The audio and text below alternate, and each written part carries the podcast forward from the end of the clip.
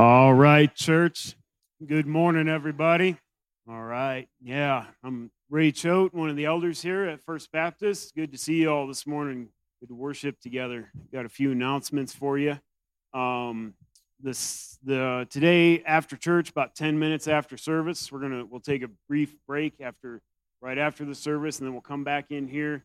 Uh, the Hope Dealers, that being myself and Alan and Miriam and um, uh, Shanna, my wife, uh, she's she's not going to be able to be with us, but we'll all uh, gather in here together, and we're just going to have a presentation about the Hope Dealers Ministry, what it is that we what it is that we do, um, and just open it up for a time of questions and answers and, and stuff like that. So please join us. Come come along, get your questions answered. Um, you know, and may, maybe maybe you know learn learn some things that you didn't know about what we do. So. Um, there's a women's event today. The Titus II Women's uh, Ministry is uh, having an event today from 3 to 5. Um, there's childcare available, so women come along for that. Um, there's uh, there's going to be a baby shower today at the church for uh, this evening at 5:30 in the fellowship hall.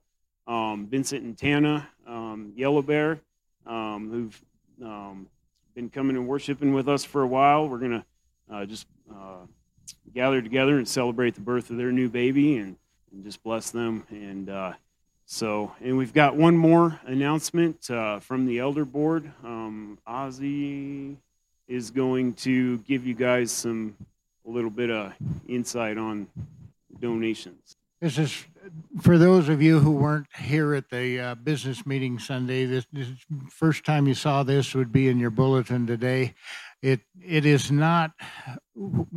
Um, we are not trying to say you need to give, but if you are led by the Lord and want to help with the uh, parsonage project, and we'd like to do it not because we're looking for a pledge to uh, to to say you have to do it, but for a pledge just so we kind of have an idea what to plan for was why these were were put up not this is not a uh, something that we don't want it to come out of your normal giving. We don't want anything it, this needs to be above and beyond the, the normal. And uh, just one kind of wanted to to let you know what it is. And if anybody has any questions you can come ask one of the elders. Thanks ozzy. All right guys let's stand and join together in the memory verse. By this all people will know that you are my disciples if you have love for one another.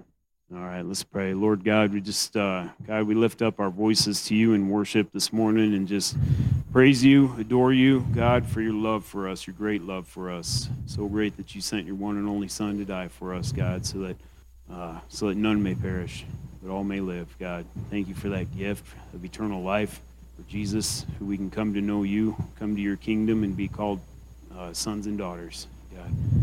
So we, we praise you in Jesus' name. All right. Would you pray with me? Lord Jesus, we just pray for our time together right now. God, would you open our hearts and our minds? If there's anything in our hearts and our minds, uh, in any part of our life, God, that's distracting us from encountering you and your word this morning, would you alleviate that? Would you help us to let go of that or put that aside so that we can lay hold of the truth that you have for us this morning. We pray that now in your holy and incredible name, Jesus. Amen. All right. Well, if you're new to the church, my name is Shane, and uh, I am the pastor here. And we have been going through a series at the end of the book of Mark, and we are calling it A Good King Goes to War. A Good King Goes to War. And we've seen Jesus, this is what many would call the Passion Week of Jesus, when he comes into Jerusalem and he begins to go to war against several things Satan, sin, and death. Satan, sin, and death. He's going to war and he will crush those things on the cross and then rise from the grave victorious. We saw that Jesus begins this week riding into Jerusalem as a victorious king. Amen. That was known as Palm Sunday. Well, today we're going to see that Jesus is going to go to war against divided hearts and divided relationships. Divided hearts and divided relationships. And before we do, I want to tell you a story. I want to tell you a story, and the story uh, is not a season in my life that I am particularly proud of. That I'm particularly proud of. I think many, I've shared with many of you that my testimony, my story was I uh, was really trying to find out who I was. And for a long time, I looked at the world to define who I was, and I ended up becoming like the people and the things around me. So at one time, I was a cowboy. At one time, I think I was a rapper. I was a skater. I put on every kind of face mask that I saw people around me. Well, I did. I, I I'm here to confess to you this morning that I did have a goth season. A goth, that's G O T H, a goth season. There are pictures, there's evidence. I'm not very proud of those moments, but in that season, I remember having a birthday, and my parents asked me what we wanted to do, and they encouraged me to take my goth friends, my troop of goth friends, skiing, and chaos ensued. I'll never forget, I had a, a, group of friends. We called them the Dylans. There were three Dylans in our sphere, and they all had long, dark black hair. We wore skull t shirts, we had spikes, and by golly, we were out on the bunny hill and we were learning to ski. And we looked pretty funny as we did. And I'll never forget my friend Dylan and he really wasn't a very athletic guy but he walked he we skied down well we kind of rolled down the hill the first time if you will and at the end of it, if you remember bunny slopes, this was at Hogadon and Casper, you grab onto these little posts and you're supposed to grab on and you get onto it and it drags you up the bunny hill, right? Anybody ever been there? You've done that?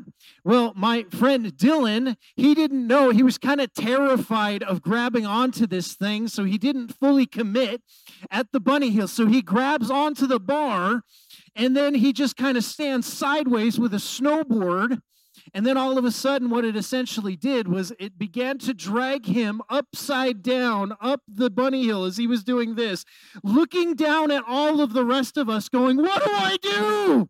And all of us shouting at him, Dylan, let go. He looked so funny. I'll never forget that picture. It drug him the whole way up the bunny hill.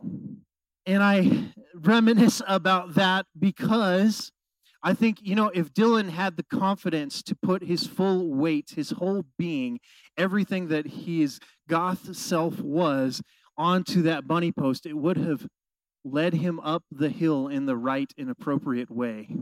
And he wouldn't have looked panicked. He wouldn't have been drug the whole way.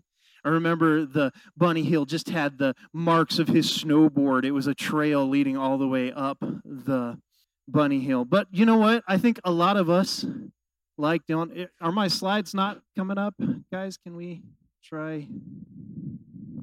Maybe maybe not.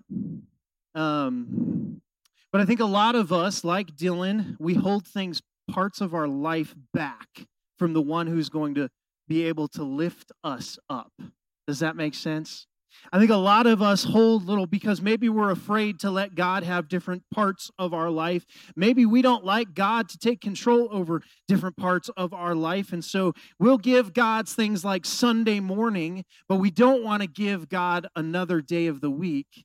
Or maybe we will give God Sunday morning. Maybe we'll give him days of the week, but we don't want to really give him an hour of hour a day before we watch our TVs or before we watch the football game. Let's see there. Maybe we're working on it. Um, well, today we're going to talk about what's called the Great Commandment. Everybody say that with me the Great Commandment, or the greatest commandments that Jesus lays out to us. And this is a response to this idea of what we call compartmentalization compartmentalization, that there's aspects of our life that we'll give to God, but we'll hold back the rest for ourselves. I'm going to go ahead and we will read the passage. And if you're got your Bibles out, go ahead and get those Bibles out, turn them on, uh, or flip to the page. Mark 12. We're in Mark 12, 28. Mark 12, 28. And because we don't have slides today, definitely follow along. Mark 12, 28 it's going to be starting in verse 28 says, And one of the scribes came up and heard them disputing with one another. And seeing that he answered them well, he asked, Which commands, sorry, let me let me start over verse 28 and one of the scribes came up and heard them disputing with one another. And seeing that he answered them well he asked him which commandment is the most important of all jesus answered the most important is hear o israel the lord our god the lord is one and you shall love the lord your god with all your heart and with all your soul and with all your mind and with all your strength the second is this you shall love your neighbor as yourself. There is no other commandment greater than these. And the scribe said to him, You are right, teacher. You have truly said that he is one, and there is no other beside him. And when Jesus saw that he answered wisely, he said to him, You are not far from the kingdom of God. And after that, no one dared to ask him any more questions. Any more questions. And we'll keep trying to get these slides up, guys. I'm sorry. But our first point of the day is oneness. Oh, here we go. Maybe we got it. Hey, there we go.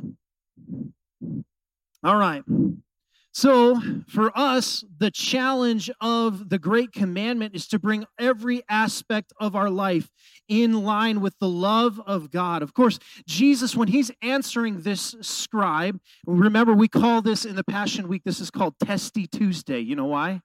Because the scribes and the Pharisees have spent this whole day testing Jesus with different questions. And this, of course, is the end question of the day. Now, Jesus quotes a passage out of Deuteronomy 6 4 through 5 that talks about how what is the, the great command for us is to love the Lord your God with what?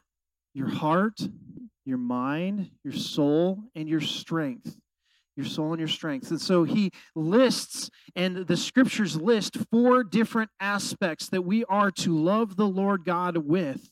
And for us, I think in today's world, we tend to compartmentalize our life in so many different ways. You can tell you do this when you've noticed uh, uh, about other people or about yourself. You ever notice that you act different around different people? You ever notice that about yourself?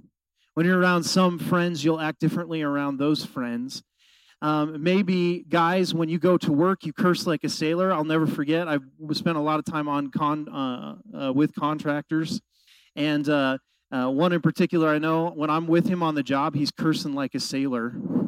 But when he's around family, that changes completely because those are two, in his mind, those are two completely different aspects of his life.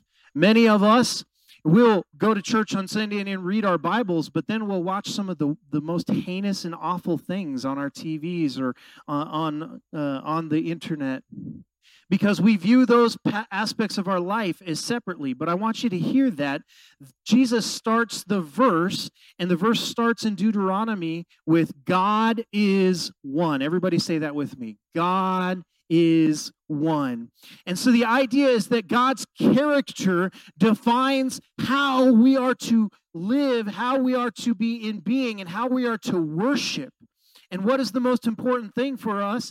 It starts with God is one. See, God is an integrated whole, and because we are made in his image, we are made to be as well.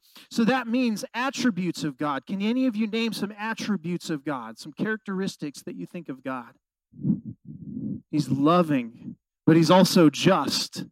Boy, those sound like almost polar opposites, right? Loving and just. How many of your kids, as soon as you discipline them, they say, You don't love me anymore? How many of you've said that? Right? This idea of to God's different attributes, they sound like they're in division, but here the scripture is telling us that God is one. His character is one. So his perfect justice, his perfect mercy, they coexist equally. One is not more than the other, but they are all a part of who God is. He's perfect love, he's perfect just, he's perfectly merciful all are in perfect harmony with each other. And see, when we begin to live our lives as one part of our life is over here and separate from the others and distinct from the others, essentially, we when we put that part of our life and start living like God is the God of this part of our life, but he's maybe not in charge of this part of our life. I want to propose that what we have is a part of our life where we're atheist where we believe that God doesn't exist. Let me tell you how this plays out in our world today. I used to teach this with college students, but this applies to all of every stage. Is there are many Christians who I would call sexual atheists. Sexual atheists. They read the Bible, they consider themselves Christian. The one part of their life that they refuse to let God be in charge of is their sexuality. And so we would call that even we would call that sexual atheism. How about this? There are a lot of Christians out there who, man, they would go to church, they would volunteer, but they will not let God tell them how they will spend their money. And so I would call that monetary atheism. There's a part of who I am, there's a part of my life that I don't let God tell me. And so that would be monetary atheism. How about the friends that we have? I would call that if you if you like I early on in my life tried to do everything around the the people who were around me. I tried to please them, and I lived as if God didn't exist in my friendships. I would call that friendship atheism. Because I live in that part of my life as if God doesn't exist. Anybody do that with a part of your life? In what you read. Maybe maybe it's what you read, what you see, what you do, your entertainment. Well, this passage lays out this idea that God's oneness, God's oneness, number one, is not conflicted. It's not con- conflicted. And therefore, it shows us how we are to love God. I ask the question how many of you are conflicted or divided on a topic in your life? Anybody? Is there one thing that you're conflicted or you're divided about? Well, see, the cool thing about God is he is not conflicted or divided in himself. You think about how much you anybody debate with yourself when you're laying in your bed late at night and you're debating whether you said the right thing or whether you did the right thing and you're conflicted about how you behaved that day. Oh, please tell me that's not just me. And there's this sense that we are divided in ourselves. Here's the amazing thing that this is telling us about God that He is. He is not conflicted in and of himself. What he has done throughout history, he is so completely and totally behind. He is one in his decisions. He's not indecisive. Anybody ever tried to follow an indecisive leader? It's kind of difficult, right? Because you're going with them and then they change direction. And you're like, wait, we were going in this direction right? So an indecisive leader can be hard to follow. But see, the thing about God is he is not indecisive. He knows and has laid out from the very beginning. If you read Genesis 3, he has already laid out his plan for mankind, which was what?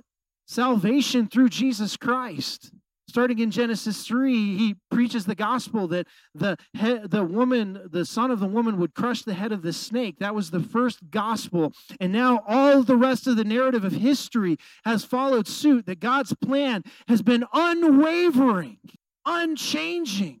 He was going to save mankind through Jesus Christ. And so God is of one mind. He's decisive and he's by the way, he's not passive. He's not passive, He's active in our lives.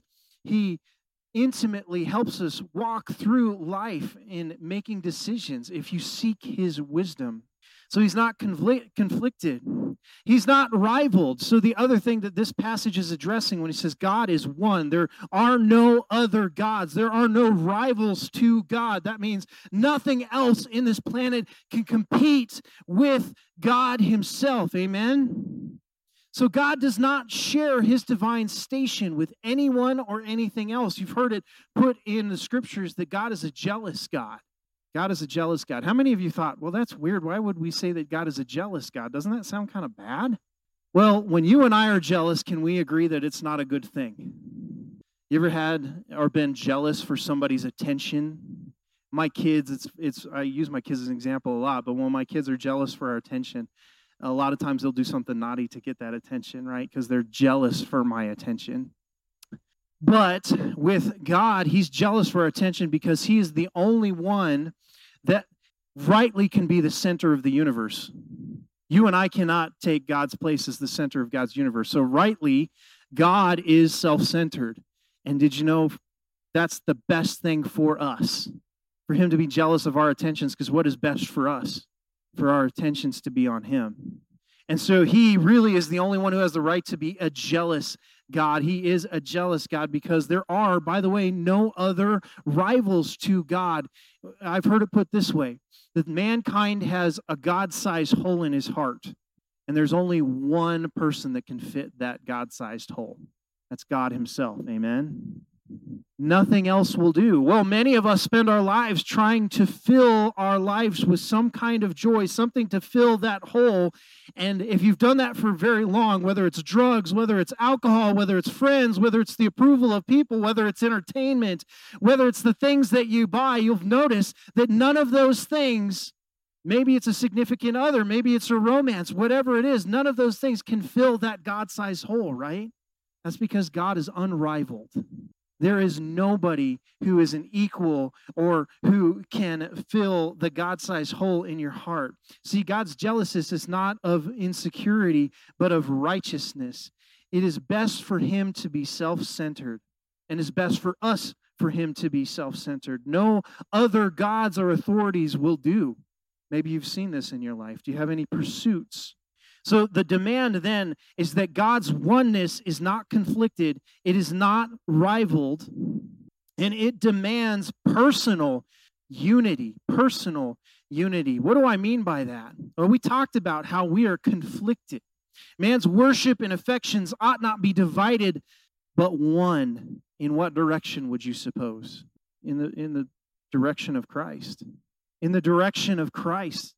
Our affections are to be in worship. We were created to worship, to delight. As I've said before, the Westminster Catechism says that the purpose of man, the high, the chief, uh, the chief purpose of man is to do what? To glorify God and enjoy Him forever. He is the one thing that will bring us eternal enjoyment. But yet, we become divided. And what does Scripture tell us about man who is divided in and of himself. I think of Matthew 12 25. Jesus says, Knowing their thoughts, he said to them, Every kingdom divided against itself is laid to waste, and no city or house divided against itself will stand. Anybody feel that? Jesus, of course, is talking about the kingdom of darkness and the kingdom of Satan, but anybody feel like you're sometimes so conflicted and divided that you just can't stand? You don't have any confidence that you can't walk forward in Christ because you're so divided. See, James even devotes a passage to this idea of what's called the, the double minded man. The man that cannot put his full weight into something, that he's constantly what we call a caboose motive. This is um, from my wife. Think about a train. And any of you ever asked why you do what you do? You ever asked what your motivation is? How many of you sometimes that's a really hard exploration or it's a hard thought experiment when you ask, why am I doing this? Because you can't really land the plane on any one reason. Well, it's what I used to do, or it's what I know, or or maybe it's because it makes me feel good, or maybe you're doing things for the right reason. And in your mind, you're like, I'm really doing it for the right reason, but also it's pretty nice to be approved by people. I love that praise of people. And so you do good things and you think for the right motives, but there's that aspect of you that's like, oh man, I really like it when people give me an attaboy or they praise me. We call that a caboose motive. Really, ultimately, you're doing things for the right reason, but there are other reasons in the back of your head that you probably won't share with people. That's called a caboose motive, and that would consider us a double minded man. Well, here, the personal unity that God's oneness demands from us starts with the heart. Starts with the heart. What do you suppose encompasses the heart? Any emotional people out there? I can see the flat faces people are like, emotions, what are those? Right? And then you then you put them in a football game and all of a sudden the emotions come out. Am I right? But there's this sense where God is then calling. He says, starts with the heart, the emotions. How and emotions, by the way, have kind of gotten a bad rap, I think, in Christianity sometimes. Now they're not to drive the show. Can I get an amen? Because your emotions, your heart can be deceitful above all else and desperately wicked. That's what the scriptures tell us. But there is a sense that scripture calls for us, for our heart to be deeply and incredibly infatuated with the Lord with this love of God that's overwhelming. When you think about a guy like David, he got so lost in his love of God, he danced so crazy that people got kind of embarrassed about how much his emotions were into the love of God. So there is a sense that our emotions should be connected and in love with God. Anybody sometimes struggle with getting your emotions to that place where you're like, man, I'm so excited to be at church. I'm so excited to read the scriptures because I know God is there. Anybody? Oh, there's some honest people out there today, right? Yeah, we're going to struggle with our emotions uh, many times. And so it's not always going to be absolutely easy with our emotions, but there is a sense that the scriptures call us to bring our emotions in line with the love of God. With the love of God. There's the love of God right there. So then it's so then Jesus points out the passage points out that, that there should be no division in our emotions. Well, we've failed at that one so far. How about the soul? What is the soul? Has anybody done an investigation in what is the soul? We talked about this a little bit last week, the 20 story of the 21 grams. People have tried to measure what is the soul. But the soul, really, scripturally, when it uses the term soul, it, it, this is kind of hard to pin down. Many have talked about it as in terms of the will. Anybody have a strong will? talked about that being a part of your being. See we know the soul is eternal is eternal. It's not just a, it's it's who we are. It's our very being. It's our very identity. Our soul is an eternal aspect to who we are. It's our very being. Is it our conscience uh, the passages in scripture tend to use that our soul is is very much who we are it's in, it has to do with our will and what we want our deciding making factors and this is interesting because you can think of heart and soul. And sometimes can you see your will come against your emotions? Hopefully that's true. That's called self-control. Anybody willed yourself through an emotional attachment that you probably know you shouldn't have? Right? And so your will has to overcome sometimes your emotions. You start to see that that balance, that being, that identity. Who are we? So, our soul, our very being, our, de- our seat of our decisions, the seat of our will, our eternal being, it should be in love with God or in line with loving God. Number three, Jesus talks about the mind. The mind. Any thinking creatures out here today? Yes. Right? We we're we're creatures of thought. We anybody have thoughts that you're like, man, if if I said, and I, I do this to my youth a lot, if there was a bubble above your head that showed everybody exactly what you were thinking or gave a picture of what you were thinking, how many of you would never be around anybody ever again? You would just hide in the closet because you're like, man, I do not want people to know what just popped in my head. It's awful. And I had to, there was a, a couple weeks ago, there was a student I told that, and she, and she just kind of got, she's like, oh man, it's terrible. I feel terrible. I'm like, don't worry about it now because we're all in that same boat if everybody knew our thoughts and the inclinations of our minds man there would be there would be a lot of shame there would be a lot of embarrassment our minds are to be dialed in with Christ. Not just our thoughts, but what we think about, what we pursue, the literature that we read, the things that we think about, the podcasts that we listen to.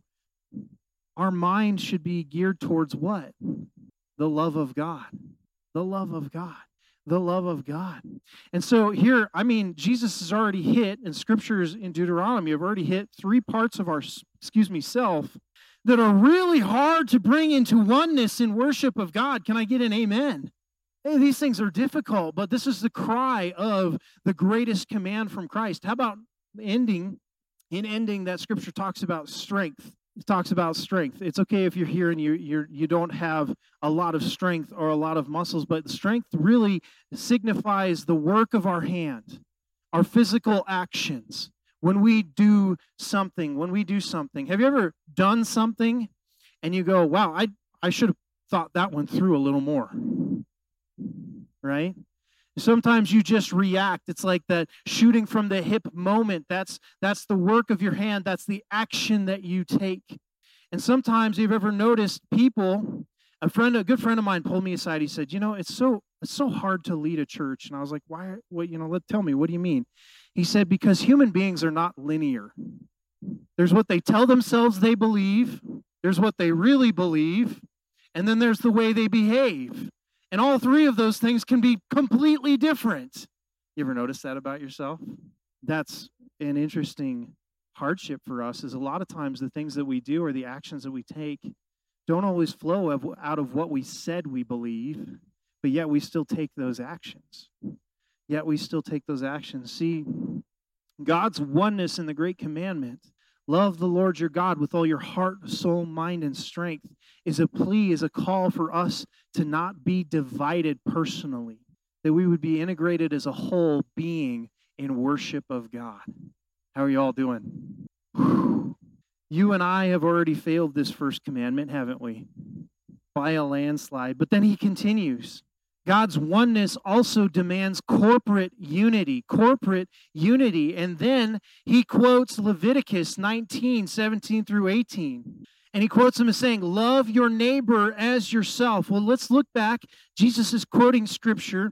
He's quoting scripture way back in Leviticus 19, 18.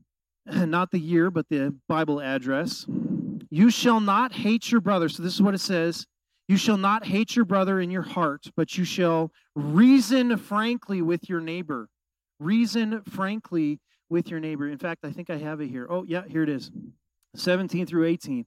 Reason frankly with your neighbor, lest you incur sin because of him. You shall not take vengeance or bear a grudge against the sons of your own people, but you shall, everybody say it with me, Love your neighbor as yourself. I am the Lord. And so, what is the context here?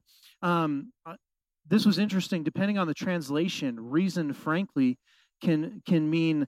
Um, well, let's talk about what does it mean to be frank, to be honest, to be direct. It says in some some of your translations will say directly confront with your neighbor. Well, wait a second. That's tied to love your neighbor as yourself. Oh, but then we have a passage that says that that uh, God disciplines those whom He loves. Right? See, the thing about love that we've kind of gotten out of uh, out of sway with is that the whole purpose of this passage is that we would be in oneness or in unity with God's people. In unity with God's people. And so here it means that we can't just sweep stuff under the rug if we have something that's going to cause us to be bitter against our brother, what is the encouragement here in this passage?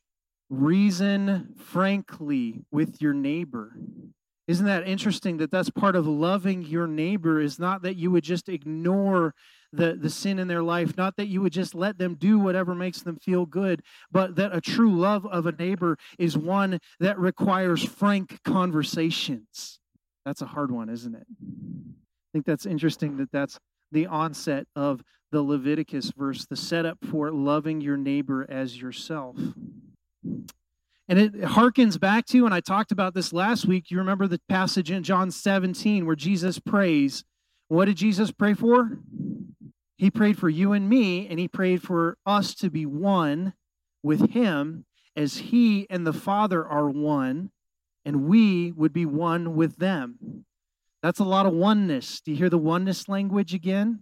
Just like in the Great Commandment, that the prayer of Jesus is that we would be one, that we would be united corporately, that we would be united corporately. So God's oneness demands a corporate unity, that we would be one with Jesus together.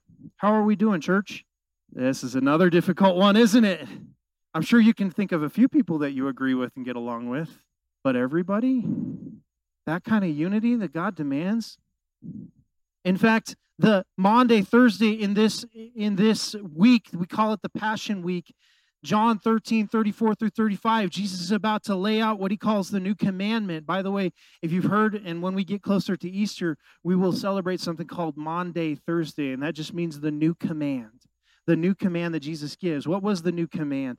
John 13, 34 through 35 tells us, A new command I give to you, this is Jesus speaking, that you love one another, just as I have loved you.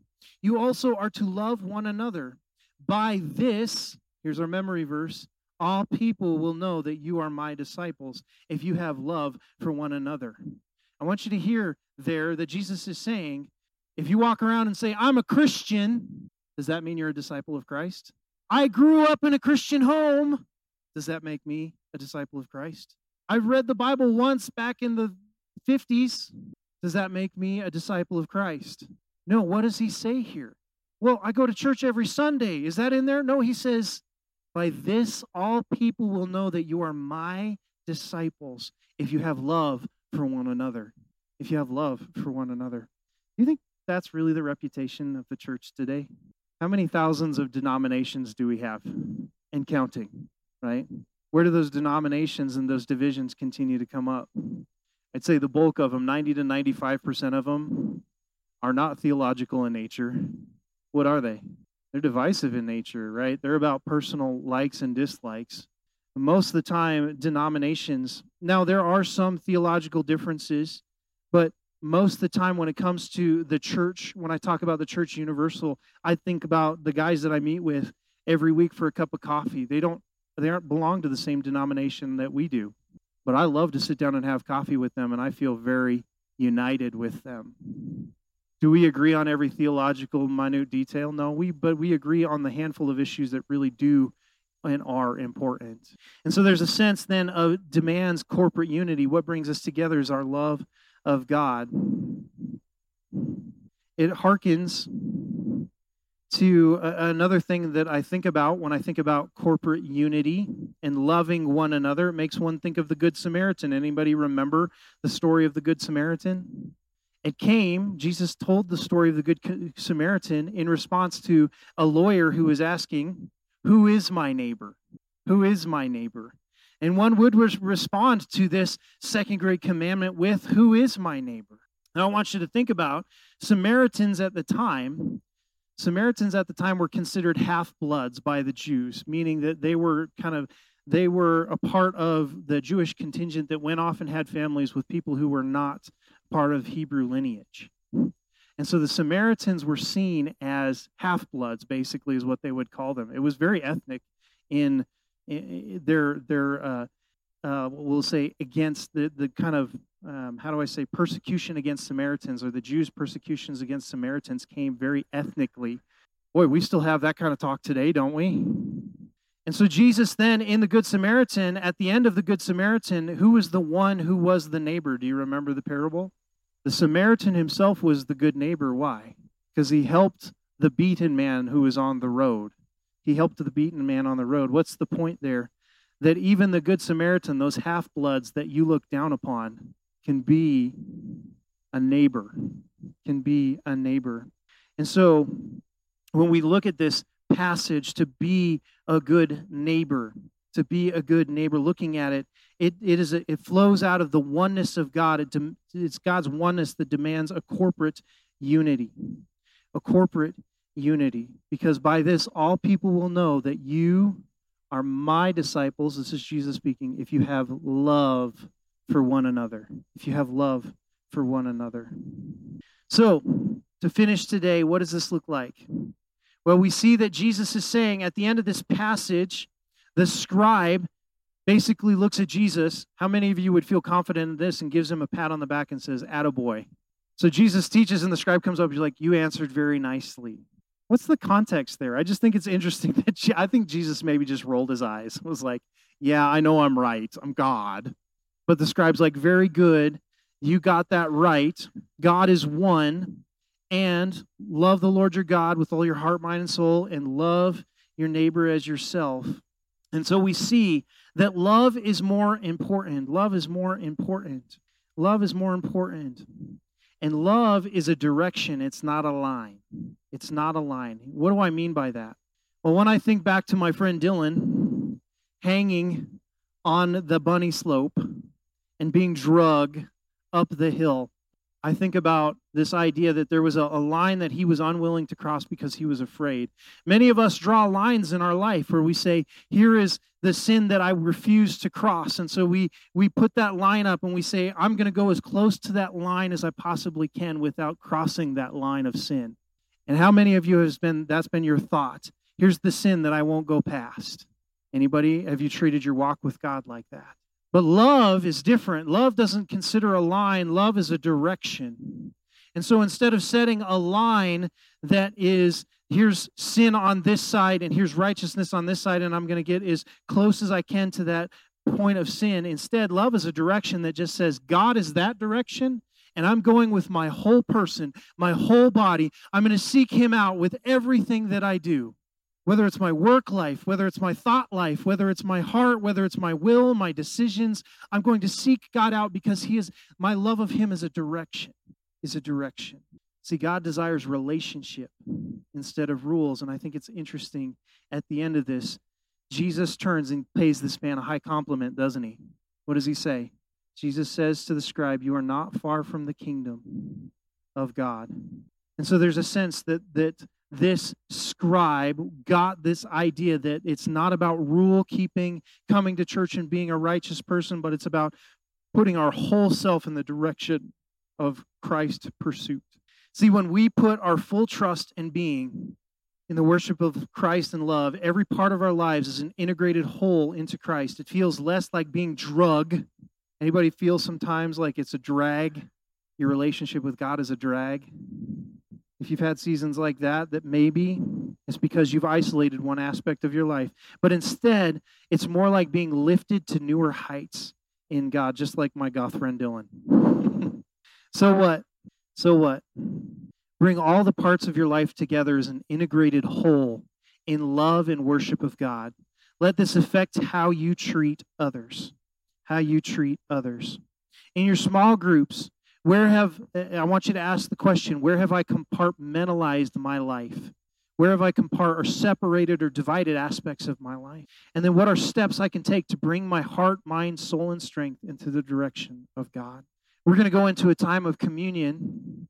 And what, what a more blessed opportunity for us to come and to ponder and to say, God, I need you. I failed both of those great commandments. Essentially, all of us did, didn't we? But that's the good news about Jesus Christ. You know why? Because where we couldn't bring ourselves into an integrated whole, Jesus paid his price, paid the paid the price for our divided souls to bring us in union with God. So we'll have our elders are going to pass out the elements here. And as they do, I just have you bow your heads, close your eyes, and consider what parts of my life do I need to bring in line and how do I respond to the goodness and the generosity of a God who knew I was divided and yet paid his price, paid the price for me. I have Carol go ahead and play, and then would you pass out the elements, please?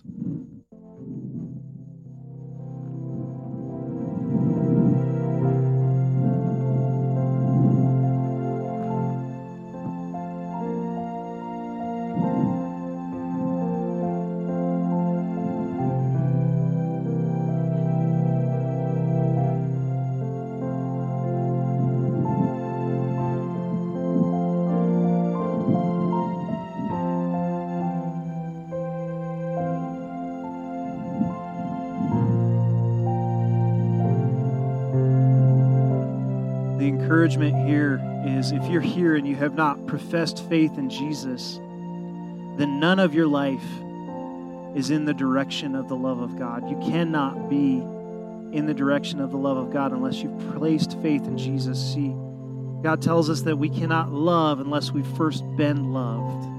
And so, if you're here and you haven't professed faith in Jesus Christ and you haven't given your life over to Him, then you are not in oneness with God. And I want to challenge you let these elements pass by you. This is for those who are in oneness with God through Jesus Christ. But I would ask you to consider that maybe today you pray, or you can come talk to me, but pray the prayer of God, I need you, and call out to the God who would save you through Jesus Christ. And if you're a believer here today, I want you to think about the second part of that great commandment to love your neighbor as yourself. And not a fickle kind of infatuated love like what we see today in romance, but, but one that is devoted and loyal and willing to confront, even when it's hard because we love. And if you have a bitterness against your brother, the encouragement of Scripture is to let these elements pass by you until you make it right, until you make it right with your brother. So on that day in the upper room, at the end of the week that we are currently studying that Jesus took and he broke the bread. And as he did so, he said, This is my body broken for you. Let us do this in remembrance of our Christ let him be the one who brings our person into unity. Thank you, God.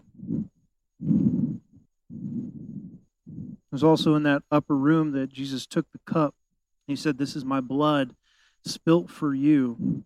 So we know that we don't have forgiveness, we don't have rightness with God. No part of our life is in rightness or oneness with God unless there is the shedding of blood for our sins. And that's what Jesus did is he shed his blood, he poured them for us. So let us remember the sacrifice of Christ and let it make us one as both an individual and as a church.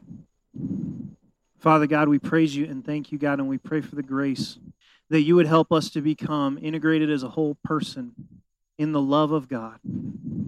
Oh, and God, we pray that you would help integrate us to be united and not divided as the church, the body of Christ. We pray for help in this endeavor because it is truly impossible apart from you. In Jesus' name we all pray. Amen.